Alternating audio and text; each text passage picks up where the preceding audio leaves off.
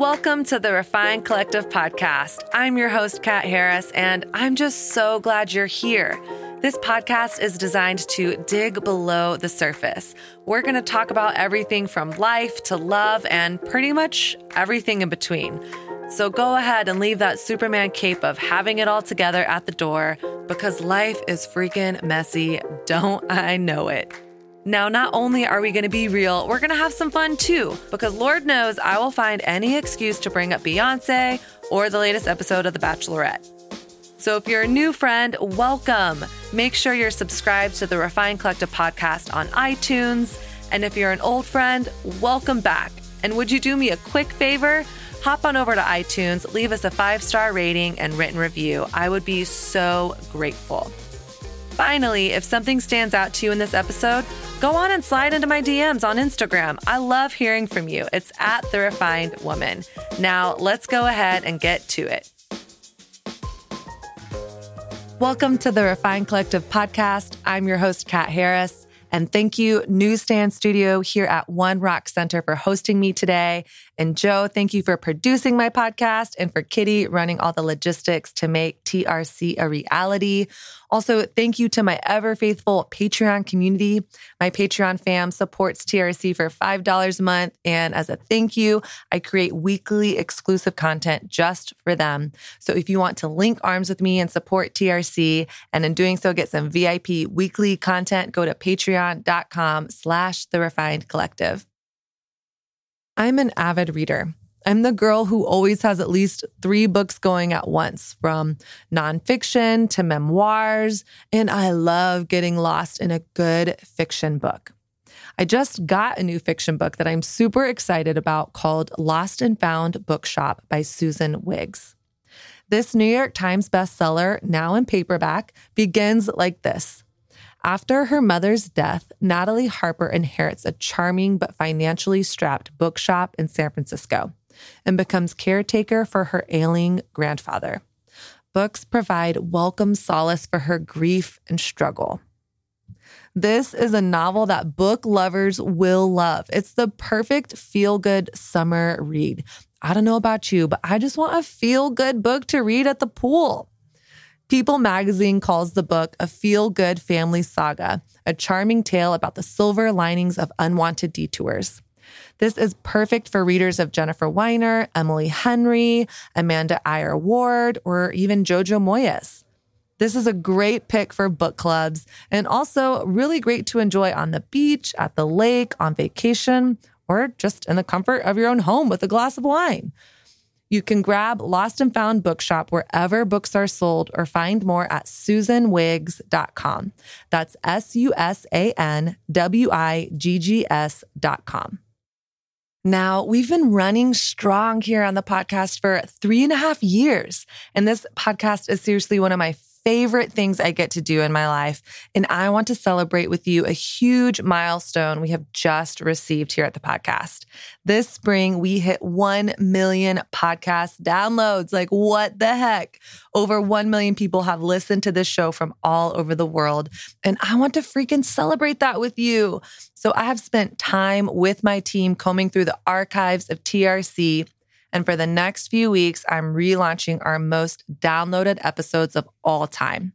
You may or may not be surprised that almost all of the highest downloaded episodes have to do with sexuality, spirituality, along with dating, relationships, and personal growth.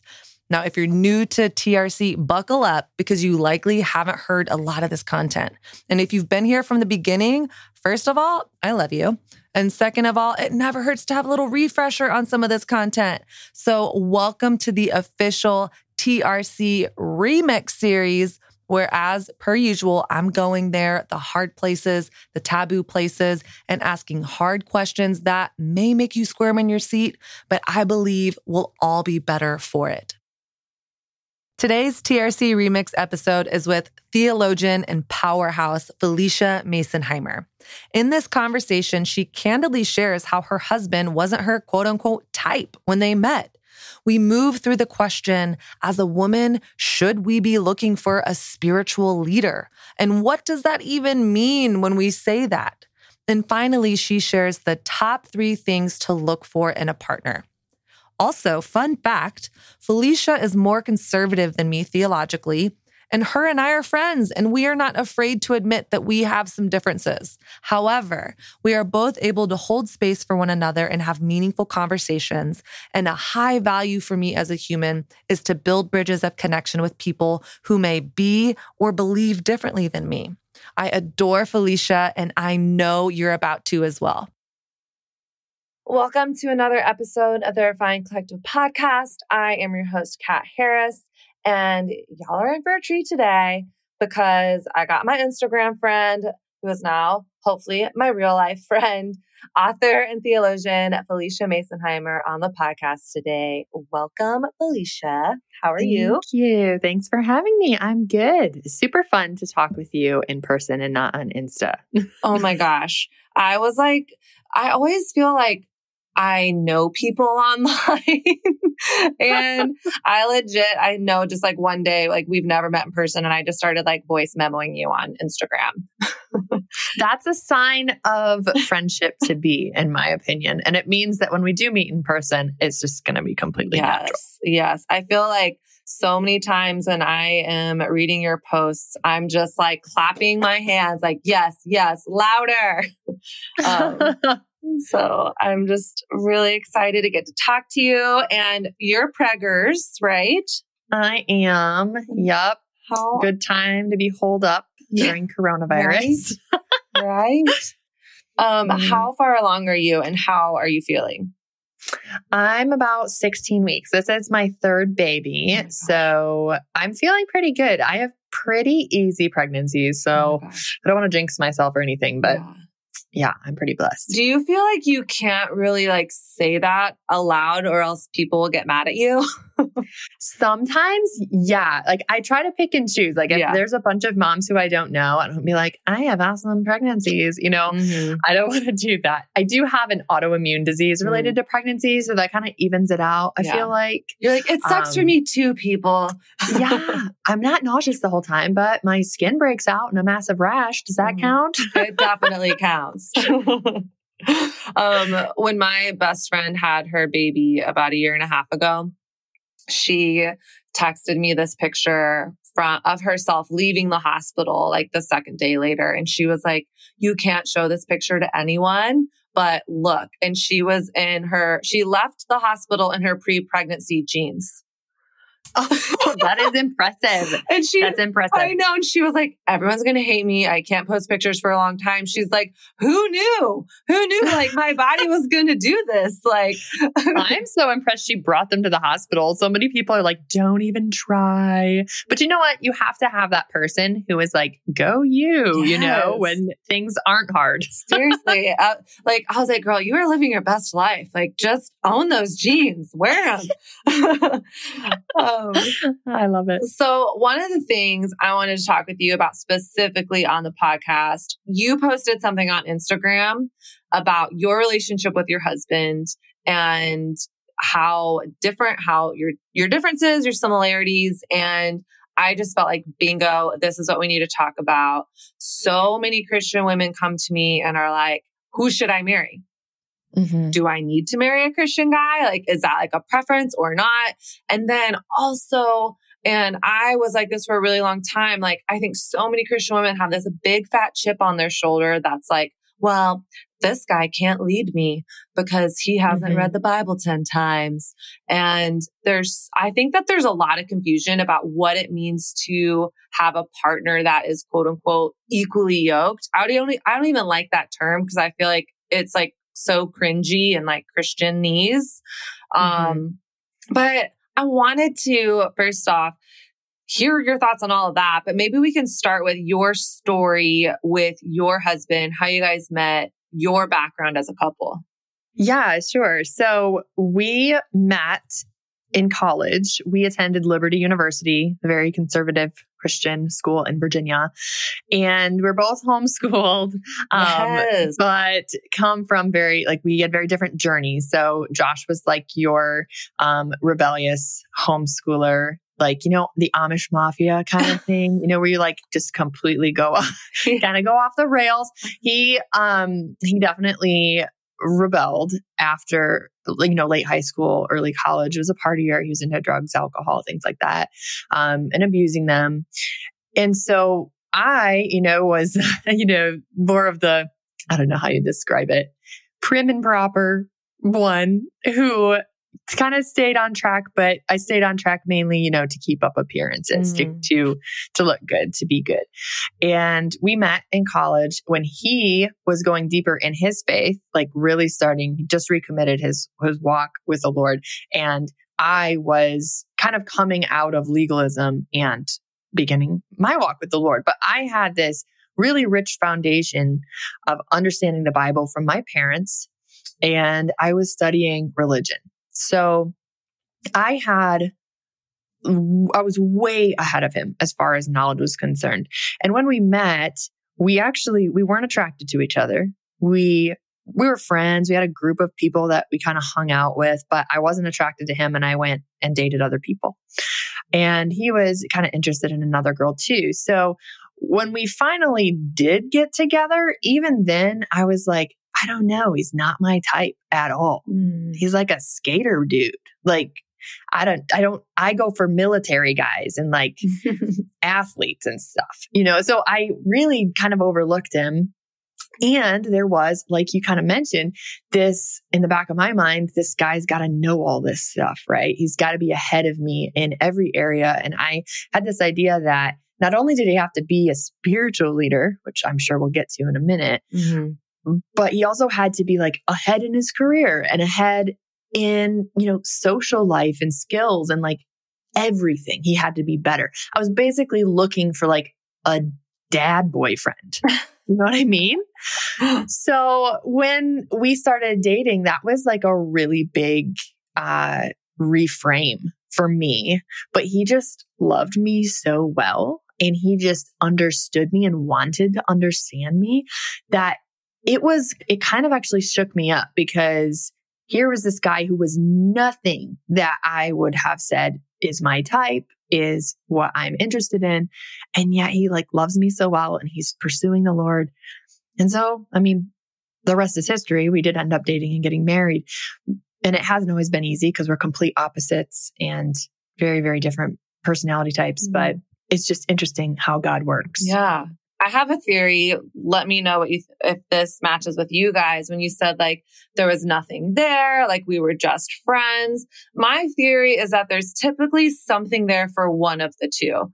Like were like were you like not physically attracted to him at all, or like were you like oh I can th- say that he's cute, or was was one of you guys secretly crushing on the other throughout your friendship? We so I've talked to Josh about this Mm-hmm. And he agreed that he did not find me attractive. Neither of us found each other, you know, repulsive though. right. So I don't think it would have happened if we are like, you are literally the grossest thing I've ever seen. um, so I don't think it was like that, but it was definitely to the point where we're like, you're nice and I'm going to go date somebody else. Yeah. I think because we both really had a type yeah. and we were going to find that type. Mm-hmm. But there was enough friendship chemistry there to lay the groundwork for when we eventually dated. So yeah. a lot of joking, you know, just like that. You're easy to talk to because we, the reason we ended up together is because we counseled each other through our respective breakups. Mm-hmm. So, um, being a good listener kind of paved the way. So, what was the like straw that broke the camel's back, I guess. Like, why did you give it a chance with him? Like, did you have this like aha moment of like, oh, like I've seen the light. I am now attracted to him. Or was it like a curiosity? Like, what was it? Cause I think so many people, myself included, like you have these friendships. And I mean, I have friendships with guys in my life right now where it's like we've been friends for so long that there's part of me sometimes I'm like, do we just need to make out? like, do we just need to just like, let's call a spade a spade. Let's just play a spin the bottle with all of our friends and let's make out and let's see if anything is there. like, what was it? Like, what was the thing that made you finally say, like, I am interested in giving this a shot? So I think, and I'm I'm going to be perfectly honest with you. I'm going to tell you what happened. I am not recommending this, especially as a Bible teacher. Just caveat there. um, I was in a really unhealthy relationship before I dated him, and he was my friend. And so I was kind of trying to figure out how to break up with this guy because I knew I needed to get out, but I also didn't really want to. Classic, you know? Mm-hmm. Yeah. So he finally told me, like, we're talking through this, and I just realized like he was very sensitive. He listened. He seemed to really care. But he finally told me, look, if you're going to keep telling me you're going to close the book, stop reading the back cover. That's his exact words. Mm-hmm. Um, you're just picking up the book over and over again. Like get, you need to be done. If you're not mm-hmm. done, I can't talk to you anymore. And so I was like, oh man, well, I don't want to not talk to Josh anymore. mm-hmm. And that's when I kind of realized I have to make a decision. And so, um, I, I one of the things I did to help me make a decision, this is what I don't recommend doing. I texted my boyfriend and Josh the exact same text. oh my gosh. And I gauged their responses. And my boyfriend was very apathetic and kind of like, whatever, I don't care. I'm not going to help you. It was something I needed help with.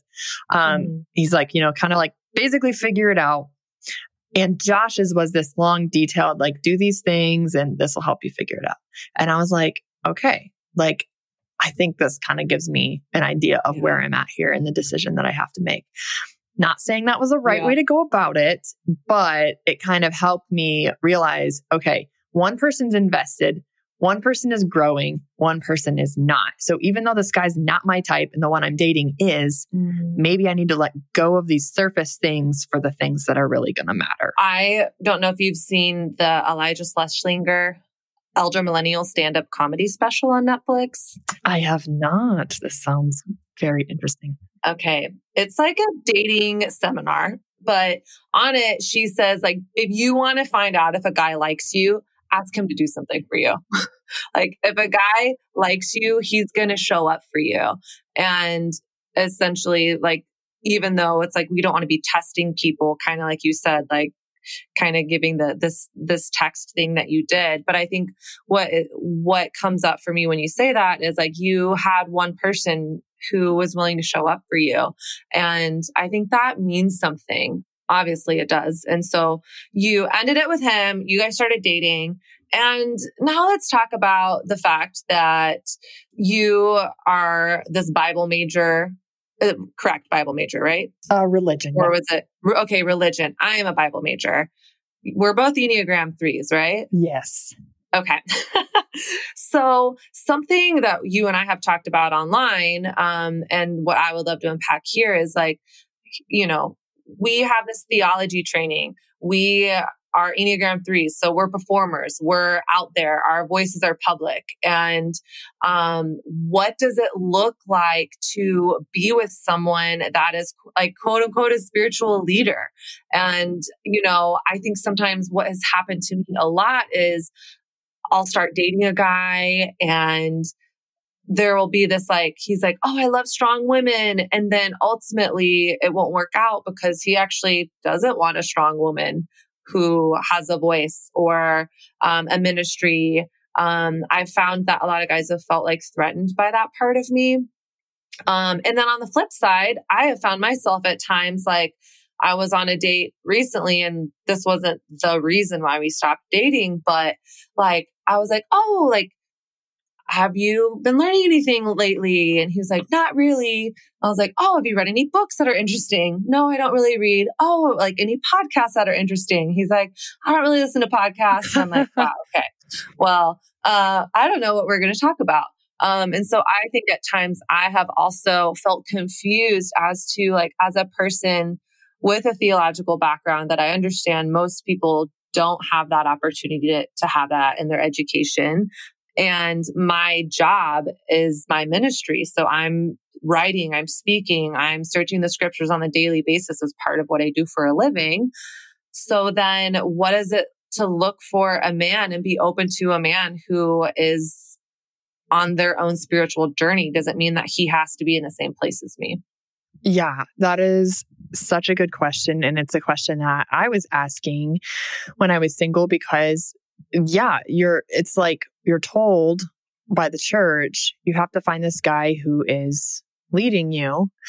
But does that mean that you sit on your hands and you like hold back in what you're learning so that you can be, I don't know, for lack of a better term, dumber so mm-hmm. that he can be smarter than you, you know, or he can know more, he can mm-hmm. um, lead you. And that's kind of the predicament that I think a lot of women find themselves is, well, how do I find a guy who's, you know, more advanced than me yeah. in this if, you know, he's not a theology major, et cetera. So really though, what we have to do to answer that question is actually look at where does a spiritual leader language even come from? Because that word is not in the Bible mm-hmm. anywhere. And it really comes from the complementarian view that the genders are different and, you know, they're different in their role, but they're equal in value, equal in redemptive value and human value, etc. Now, obviously there are there's another camp called the egalitarian camp, which would say, no, men and women are equal in value and completely interchangeable in role. So there are different views within Christianity. But the spiritual leader aspect really comes from the complementarian view, which is the dominant view in Christianity. So when you're they're looking at scripture, like where does this come from? It really comes from the passages in Ephesians 5, passages in Corinthians, even all the way back to Genesis, where Paul appeals to Genesis saying, you know, the man was created first. And a passage where Paul says, um, I do not permit a woman to teach or have authority over a man. And so these passages are taken and expanded to say, this applies to dating relationships. When in context, he's talking about in marriage for wives to defer to their husbands' authority, to not disrupt church services, to eh, which back then they were disrupting the church services to ask questions, things like that. So you have people taking passages directed to married couples about the nature of the marriage relationship and then trying to expand that into dating and it's no wonder that we have problems. Yeah. Because we're expanding a biblical principle and trying to say, okay, I need to find marriage material. So I need to find a guy who is going to teach me theology, essentially, mm-hmm. because that's what Paul said. Go home and learn from your husbands. Well, he said that because the women were not theologically educated. Mm. They couldn't stand up and speak in the synagogue because they weren't theologically educated, not necessarily because women couldn't learn theology on their own. And so all of that backstory to say that now when we're looking at dating and who we date, who we marry, we have to understand that nobody ever plateaus, right? Everybody's on a journey. Everybody's on a journey of growth. And you can have a guy who knows all of the facts. I'm sure you've gone out with one like this. Mm-hmm. Knows all the Bible facts and he is a royal flaming jerk. because it's about the spirit of the heart, right? It's not about just knowing the facts, knowing the theology, you know, that doesn't make a good spiritual leader. It doesn't make a good leader at all. It's the heart. And so we're after the leader heart that we can come alongside and support and co lead with, not just somebody who has collected a lot of Bible knowledge. As a culture, we're taught to do really kind of whatever it takes to advance our career. We'll invest hundreds of thousands of dollars into our education. We'll take intern jobs with little to no pay for the experience.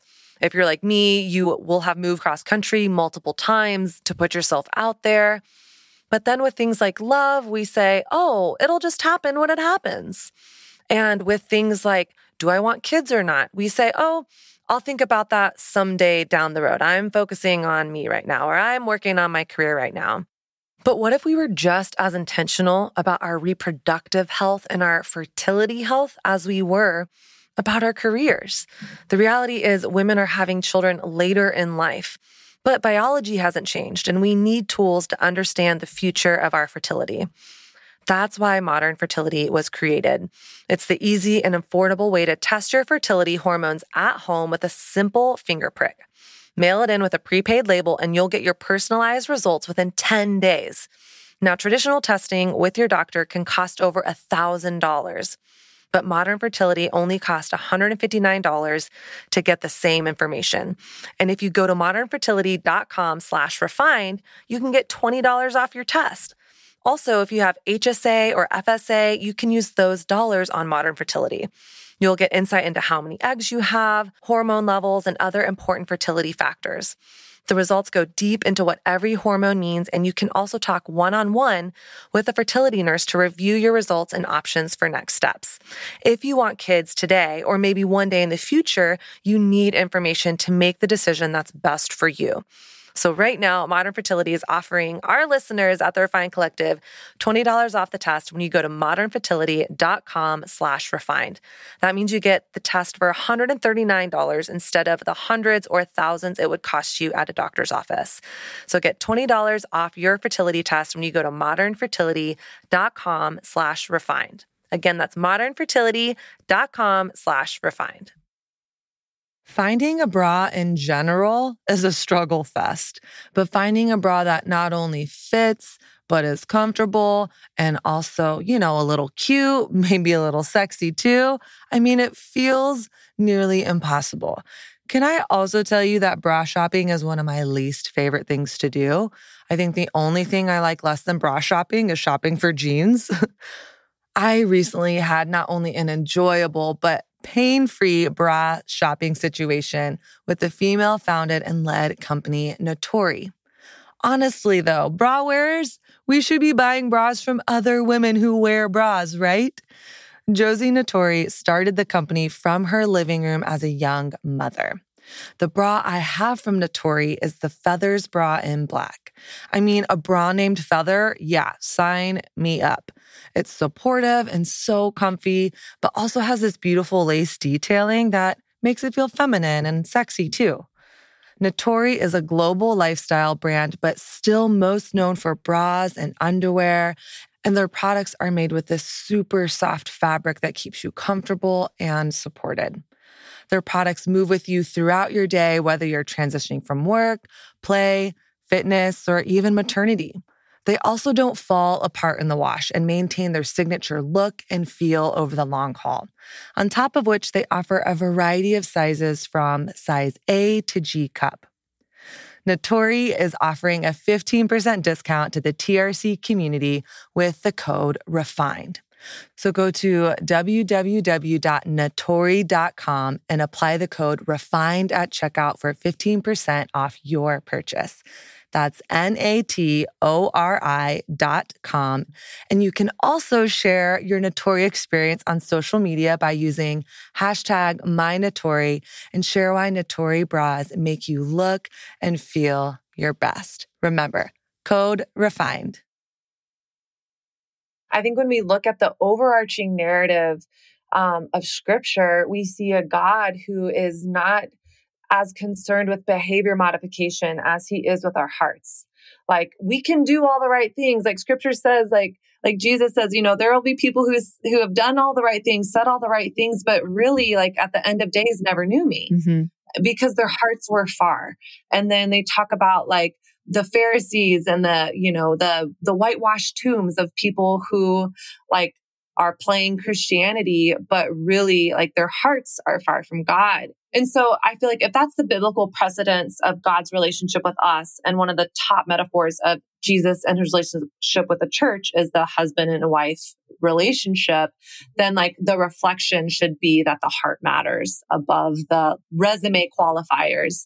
But I think what's hard about that, Phylicia, is we're in a culture of online dating where only 2.6% of couples actually meet at church. Like when I found out that statistic, I was like, well, this is depressing. Um, and 40% of couples meet online. Yeah. And you meet online and you're basically just see like a flip second of someone's resume. And then let's say you even get to the place where you're on that first date. I so often find so many women just, it's like a job interview instead of like really getting to know someone's heart. And it's like, yeah. From the very first DM on the dating app to the very first date, it's like, well, like, are you reading your Bible every day? And like, are you in a small group? And there's like these qualifying questions that we ask. I don't know if you've experienced that in the single woman in your life, but how do we actually find a partner with a heart for God and not just like get stuck on those like resume questions? Because I think the resume questions sometimes can be helpful to be like, oh, if this if a person really loves God and that's a priority to them, then there might be these behaviors that also fall in line with that, like right. being a, yeah. Uh, a, like being involved in a church or a small group, whatever. Yeah. absolutely. So I online dated before um, Josh, but this was a long time ago, so there weren't even apps yet. But during that time, I definitely experienced, even back then, what you're talking about. That it's like, okay, go through the guy's profile and does he check these marks?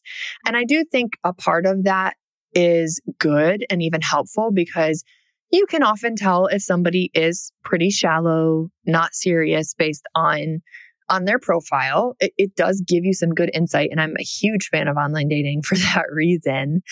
Um, mm-hmm. But y- you can also say a lot of words online that aren't genuine right? So when you're having these conversations with these guys and you're trying to get to the heart, I think what if I if I were to imagine Josh as I met him 7 years ago with an online dating profile, like if I were to write the profile for who he was back then, I'm sure it probably wouldn't have looked super impressive, right? Because he was a new baby Christian he didn't even mm-hmm. know, like, when you talked about your faith, like your Christian faith, he didn't even know the terms. He would say things like, my religion. Um, he didn't know the, the mm. churchianity mm-hmm. stuff. And I remember like looking at him like, mm-hmm. what are you talking about? Your religion? Like, okay. Um, so when you're starting with somebody that young in faith, I think you just have to remember that that's, yes, that means that there will be a learning curve if you were to go out with him, if you were to date him. And he will have some, some growing to do. But the thing to look for in, in your conversations to have with him is, does he desire God?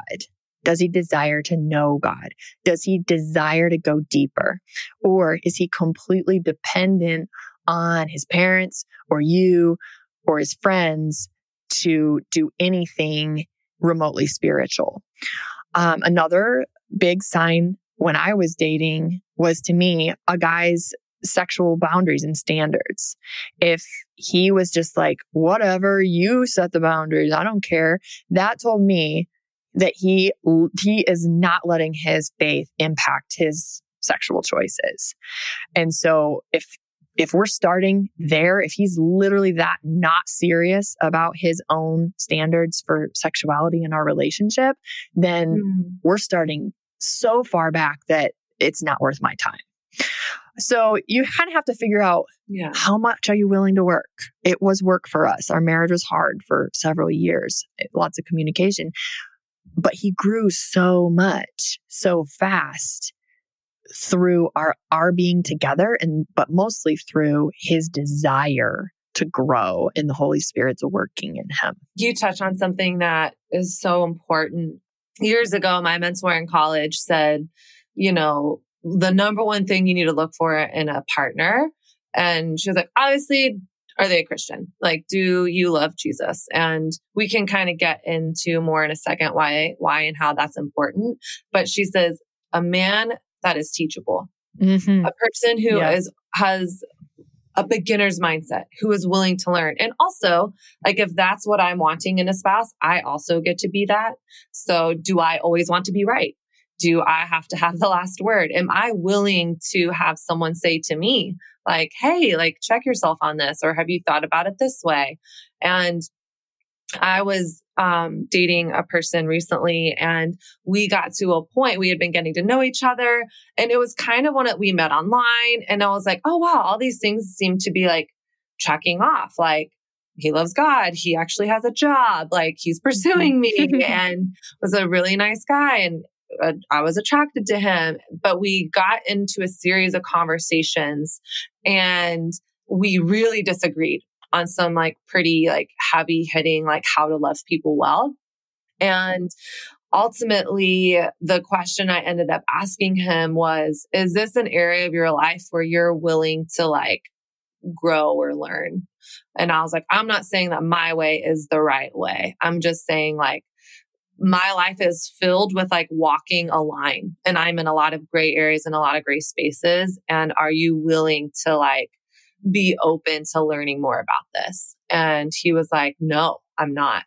Mm. And I was like, okay, well, I think we're done here. um, and the what conversation wasn't as clear cut as that. We had the conversation over a few days, but ultimately, like, all I wanted to hear from him was like, I'm willing to learn more about this. Yeah. Like, I want to hear your heart, or hey, like, I'd love to read more about that, or I'm curious. And for me, that has become like such a huge thing um, in a dating relationship is less like, because I've dated the the jerk you're talking about who was on leadership at church and could was running around with other women while he was dating me and then like oh quoting word. bible verses back to me. And it was such a mind screw. And i think a lot of christian women have that same experience with christian guys and it's so unfortunate however like the thing to look for isn't like is he doing his jesus calling every day? But like you're saying like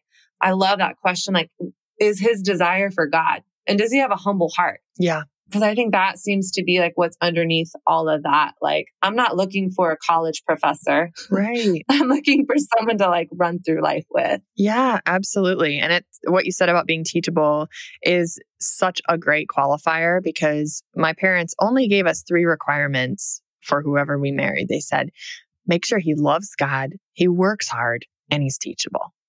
If he has those three things, then he can grow, he can change, he can develop and adapt.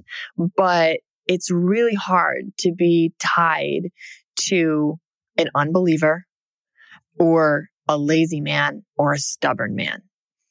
And I just am so thankful that they laid that down for us from so young because I, I did find that in Josh. And we've had to work through a lot of stuff and communication because we are so, so different.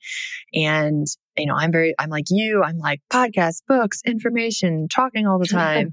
and he's not, not like that, but just that willingness has characterized him to where now, you know, he taught himself to speed read so he could read faster and keep up. He tries to listen to the same podcasts that I do so we can talk about it. That's willingness. Mm-hmm. That's mm-hmm. teachability. And it's just amazing to me to see like seven years ago, this guy who was fresh out of the world of um, pot and alcohol and partying to now he's on the elder board at our church.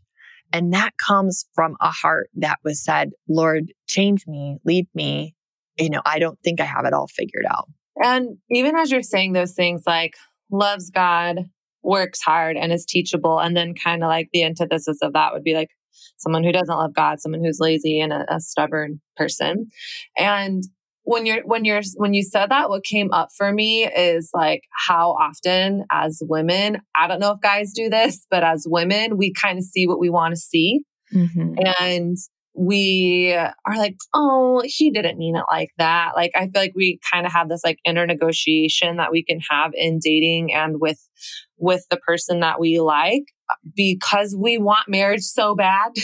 yeah. And so we like overlook things. And something that's been like a super hard thing for me to watch is I think, okay, I'm just going to say it. I have a lot of people in my life who have married a lazy spouse. Mm. And like in our early 20s, it was like, oh, this person's a dreamer. like, uh, yeah. They have lots of dreams and they want to make it big and they want to do X. And so it was like sexy when we were 21. And now, like mid to late 30s, like kids entering the conversation and like homeboy not being willing to get a job because he's doing his quote unquote dream. Yeah. That I have had a lot of people in my life and later in their relationships get into really hard dynamics where now I'm like, well, I'm still single. How can we backtrack and how can I learn from that? Mm-hmm. What are your thoughts on that? Are we really looking for these qualities? Well, as you're talking and describing this, again, this goes back to his desire to honor the Lord. Mm. Because a man who wants to honor the Lord, or a woman, actually applies to both. You can be a lazy woman too, right? Mm-hmm. Um, you know, a person who wants to honor the Lord is going to be open to the Lord's conviction. And the Lord's not going to endorse laziness. He's not going to endorse you putting your wife through the anxiety and stress of trying to provide for a family and tend to your kids while you sit and play video games mm-hmm. or pursue your dream. Mm-hmm. He's not going to call you to do that. And so when a man loves the Lord, truly is pursuing the Lord, mm-hmm. it will change his view of everything. It'll change his view of work, his responsibility, the honor due his wife, the respect due his wife, the love due to her and his children. And so that's why I just, oh, I, I get in the work I do, I see so many women who, who married the, the decent unbeliever, mm. you know, the, the great unbeliever. He's a nice guy. He'll go to church with me. And I guess, you know, God redeems that. People get saved sometimes, but they all tell me over and over, I'm not saying I'll leave my husband. He's not abusive, you know, nothing like that. But tell the single girls, don't do it mm. because it affects everything. It's such a lonely road and it will mm. affect, you know, things like laziness. So when you're looking mm. for that, again, I think it comes back to like, where's his heart at? What's, what's his view of, of God? Um, but also what what is his perspective on work i've heard guys use kind of tricky language like well work isn't my life mm-hmm. and things like that well great i'm glad work isn't your life but like you know do you work to live yeah. do, do, you pay your bills yeah um totally. those are important questions and so like when josh and i were talking i was like what like do you have any goals or dreams Enneagram mm-hmm. three. Of course, he's a nine. So he's like, not really uh, no. I'm like, well, here, here's your life plan. I've made some goals. You're like, great. I made this chart. We have it all set to go. Those were some of the things we worked on the first few years we were married. But um, for him, he told me, well, I just really want to be a really great husband and father and provide mm. for my mm. family. That goal is really simple. It's, it's a lot of people would say that's kind of like a low bar. Like, Okay. Mm. But really in this world, it's kind of a high bar. And so a guy can be hardworking and have really simple goals. And I think as you're dating them, you kind of figure out, oh, okay, like here's his heart. Yeah, his goals look different than mine, but that doesn't necessarily mean he's lazy. I think laziness comes through as a heart attitude right that you'll start to see in relationship to his friends and his parents his employer mm. things like that yeah because we also live in this weird time Phylicia i don't know if you agree but everyone's their brand right and it's mm-hmm. like oh you know i'm my brand and my audience and like just because someone doesn't want to start a company or be a CEO or like write a book or whatever that is does not mean that they do not have drive and vision for their life. And right. Like I think it it can get confusing where you're like, oh, well, that person must be lazy because they just have their nine to five job and don't have the side projects. Like, I think I at times have been like, well, what is, what's his fervor for life? Like, he's not doing anything big. And I just think we have this like weird obsession that ultimately can be really self-centered and narcissistic about like wanting to do something like really grand and big in our lives. Whereas like, yeah. When I choose to show up on a day to day basis and be faithful in the small things, like that's the big thing. And it doesn't have to be for millions of people to, to view in order to like make impact and legacy. Yeah one of my friends a long time ago, we were having this chat and we were talking about, we were in our 20s and, you know, we're like broke and, you know, I'm making pennies doing photography and we're like, and she was doing like full time ministry, making pennies. And we were like, we want to do these big things. We want to be used by God's and God expand our territories and give us influence. And she was like, what if the big thing that God has for me is to like have a small life and be a wife and like be a really good wife and be a really good mom to my kids. Like, mm-hmm. is that enough for yeah. me? And I have like goosebumps as I say that because like, gosh, like what a beautiful calling. Yeah. And that's not small at all. Um, but I think we can get so wrapped up in this like social media, like internet influencer world that I need help or God's like reorients, like what does it look like for someone to have vision for their life? And it doesn't necessarily mean like a vision for the million, for millions of people on the internet. yeah. And like if Josh had had that kind of like, this is what I want, you know, build my brand. we, I don't think we could have been together because his steadiness, his, you know, small but powerful vision, I guess you could say, is what enabled my work to thrive. And so I think sometimes you have like these powerhouse women who are like, I need, in order to be quote, equally yoked, to have a spiritual leader, I need somebody just as intense and, you know, visionary and go getter mm-hmm. as me. But maybe actually what you need is that staying yeah. man. You know, the man who I call the, I call them, these kinds of guys, the man who stays. He is steady. He's faithful. He's always there. He's behind the scenes. They're the guys in the church who aren't on stage, who run the sound booth every Sunday. You know, they're, they're not as visible, but without them, things don't run. And even in a marriage, like, especially for really visionary, strong willed women, I think having that steady, staying man who's often very quiet during the dating stage, by the way. A lot of times they need the girl to take the first step or initiate or say, Hey, I like you. Okay. They, they tend to be quieter. These guys often really complement their more mm. vivacious wives and enable their dreams to grow. Oh, that's so good. And I don't want to like slide over what you just said that it's okay as a woman to let a guy know that you are interested, that you think he's cute, maybe even make the first move for a guy like that we can get so attached to it has to look this exact way. Like he has to ask me out on this day and he has to let me know this as opposed to like what is like the both and and giving giving space for different relationships to look differently. Mm-hmm. So one more question for you. We've already kind of talked about it and I know this is like a big question.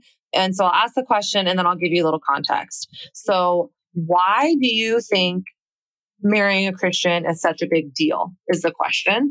And kind of context for that is I live in, first of all, I want to marry a guy that loves Jesus. Like that is, is my standard. However, I live in a, I live in New York City, 8 million people, or that's probably wrong. I need to fact check that.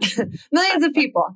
And the statistic is that for every college educated male, there are two college educated females.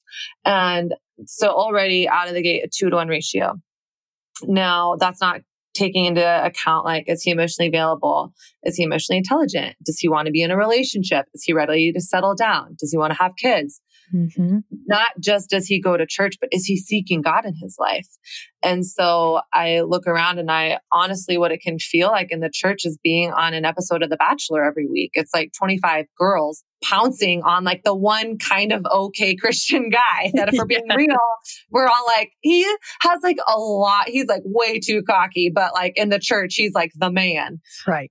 And so, so many of my friends, at times myself included, get so discouraged by that. It just doesn't seem like the numbers, quote unquote, are in our favor. Um, that being said, I do think it's super important to marry a Christian guy, but I wanted to like kind of lay that context out there for you because I think so many women feel that tension of like the numbers feeling not in our favor and having bad experiences with guys in the church and then dating guys outside of the church that treat them 10 times better. Um, mm-hmm. Um, so what are your thoughts on all of that? Yeah. So dating is hard totally. And, and especially in today's day and age and everything that our culture has done to dating, it makes it so difficult. And I hear this a lot. You know, I dated guys in the church. They were hypocritical and two faced, cheated on me, etc. And then I date this non-Christian guy and he's way nicer. Like, what's up with that? Mm. Well, it's tough because yeah, a non-Christian can have a lot of motive to be quote unquote good because they don't, they don't understand grace. They don't understand the relationship with God and, and how that changes you. But obviously this Christian person didn't either because they're not behaving in the way that they should. Mm.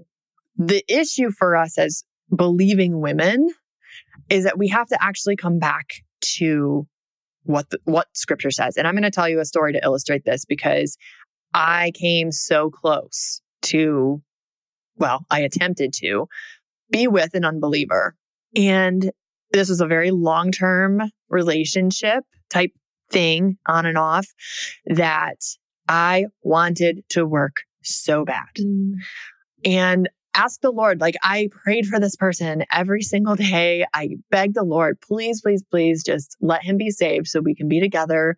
And I finally just asked the Lord, I was coming home from college and I was like, Lord, look, I need you to just tell me if there's a chance I can be with this guy mm. because he's a good guy. He's a nice guy. He's better than any of these Christian dudes that I've known or gone out with just give me some kind of sign. And I don't usually pray for signs, but the Lord is merciful and he, he will always speak consistent with his word, which is where we understand that he's always taught, don't marry people who don't share your faith.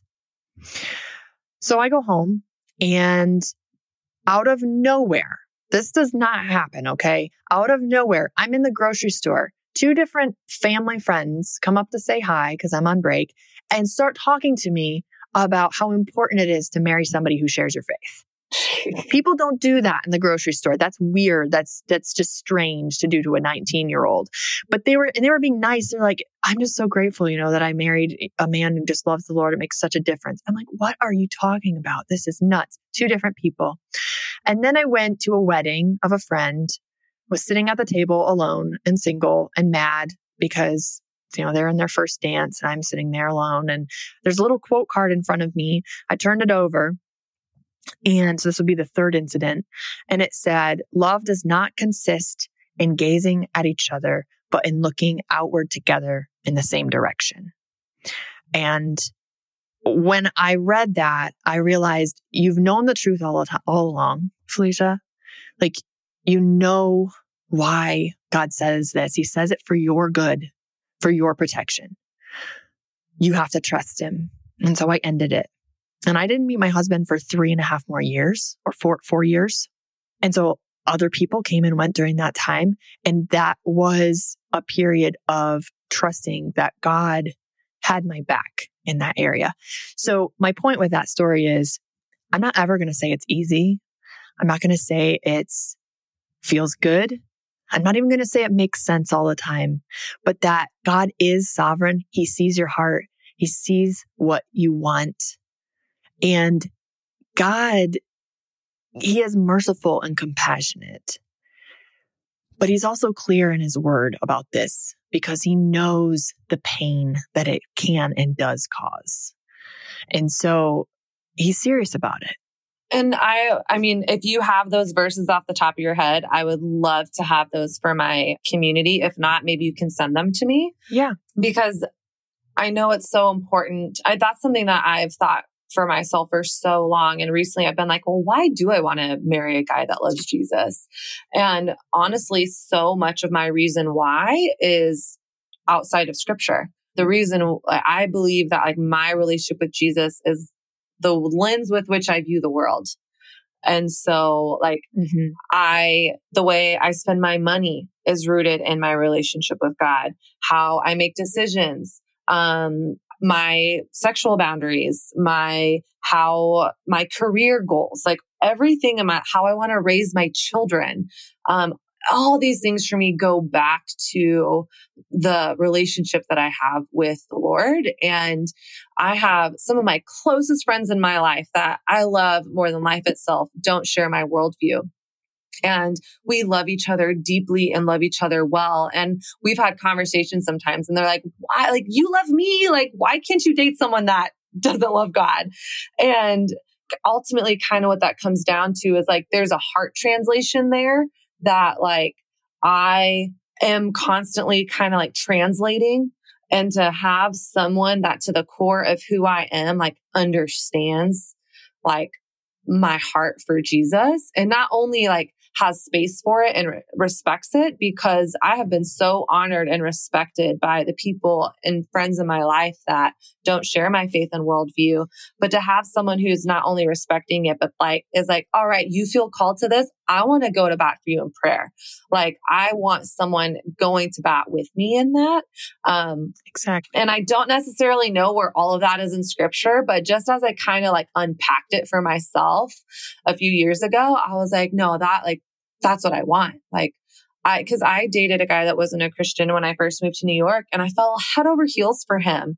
And I was like, I don't understand. He treats me better than all of these people that have quote unquote been Christians.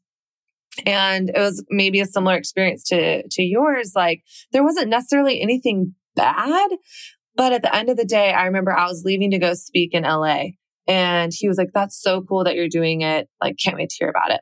And it was only like later on that I looked back and was like, he wasn't tearing me down. I think I always felt like if I dated a non Christian, they would be like tearing mm-hmm. me down and like right. pushing me away from Jesus. But there wasn't that. But I realized I want someone who is pointing me constantly to Jesus. Like, I don't want someone who's like, that's cool. You're doing that speaking thing. Like, have fun. I want someone that's like, can I look at your notes?